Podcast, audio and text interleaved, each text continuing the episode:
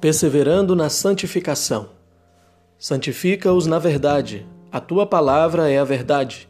João 17, 17. A santificação começa com a regeneração.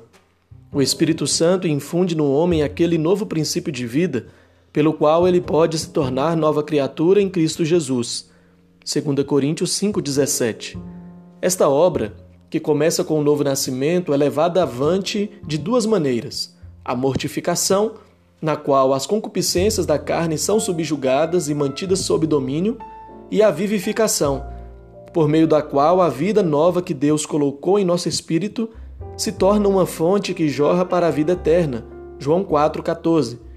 Isto é realizado todos os dias naquilo que chamamos de perseverança, por meio da qual o crente é preservado e mantido em um estado gracioso recebe poder para abundar em boas obras, 2 Coríntios 9:8, para o louvor e glória de Deus, e culmina ou chega à perfeição em glória, quando a alma, sendo completamente limpa, é tomada para habitar com seres santos à direita da majestade nas alturas.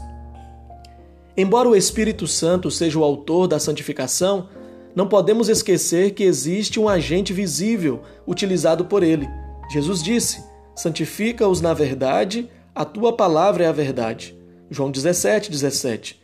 Muitas passagens da Escritura comprovam que o instrumento de nossa santificação é a palavra de Deus. O Espírito de Deus traz à nossa mente os preceitos e a doutrina da verdade, aplicando-os com poder.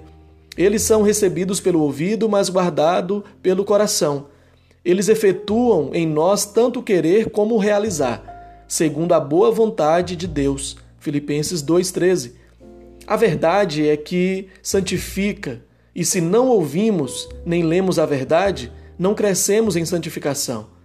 Apenas progredimos num viver perfeito enquanto progredimos no entendimento perfeito. Lâmpada para os meus pés é a tua palavra e luz para os meus caminhos. Salmos 119, 105. Não digas sobre as coisas erradas. Isto é somente uma questão de opinião. Nenhum homem favorece um erro de julgamento sem que, cedo ou tarde, tolere um erro na prática. Apegue-se à verdade, pois fazendo isto, você será santificado pelo Espírito de Deus. Motivos para orar: abundar em boas obras, apegar-se à palavra de Deus em obediência, viver na verdade.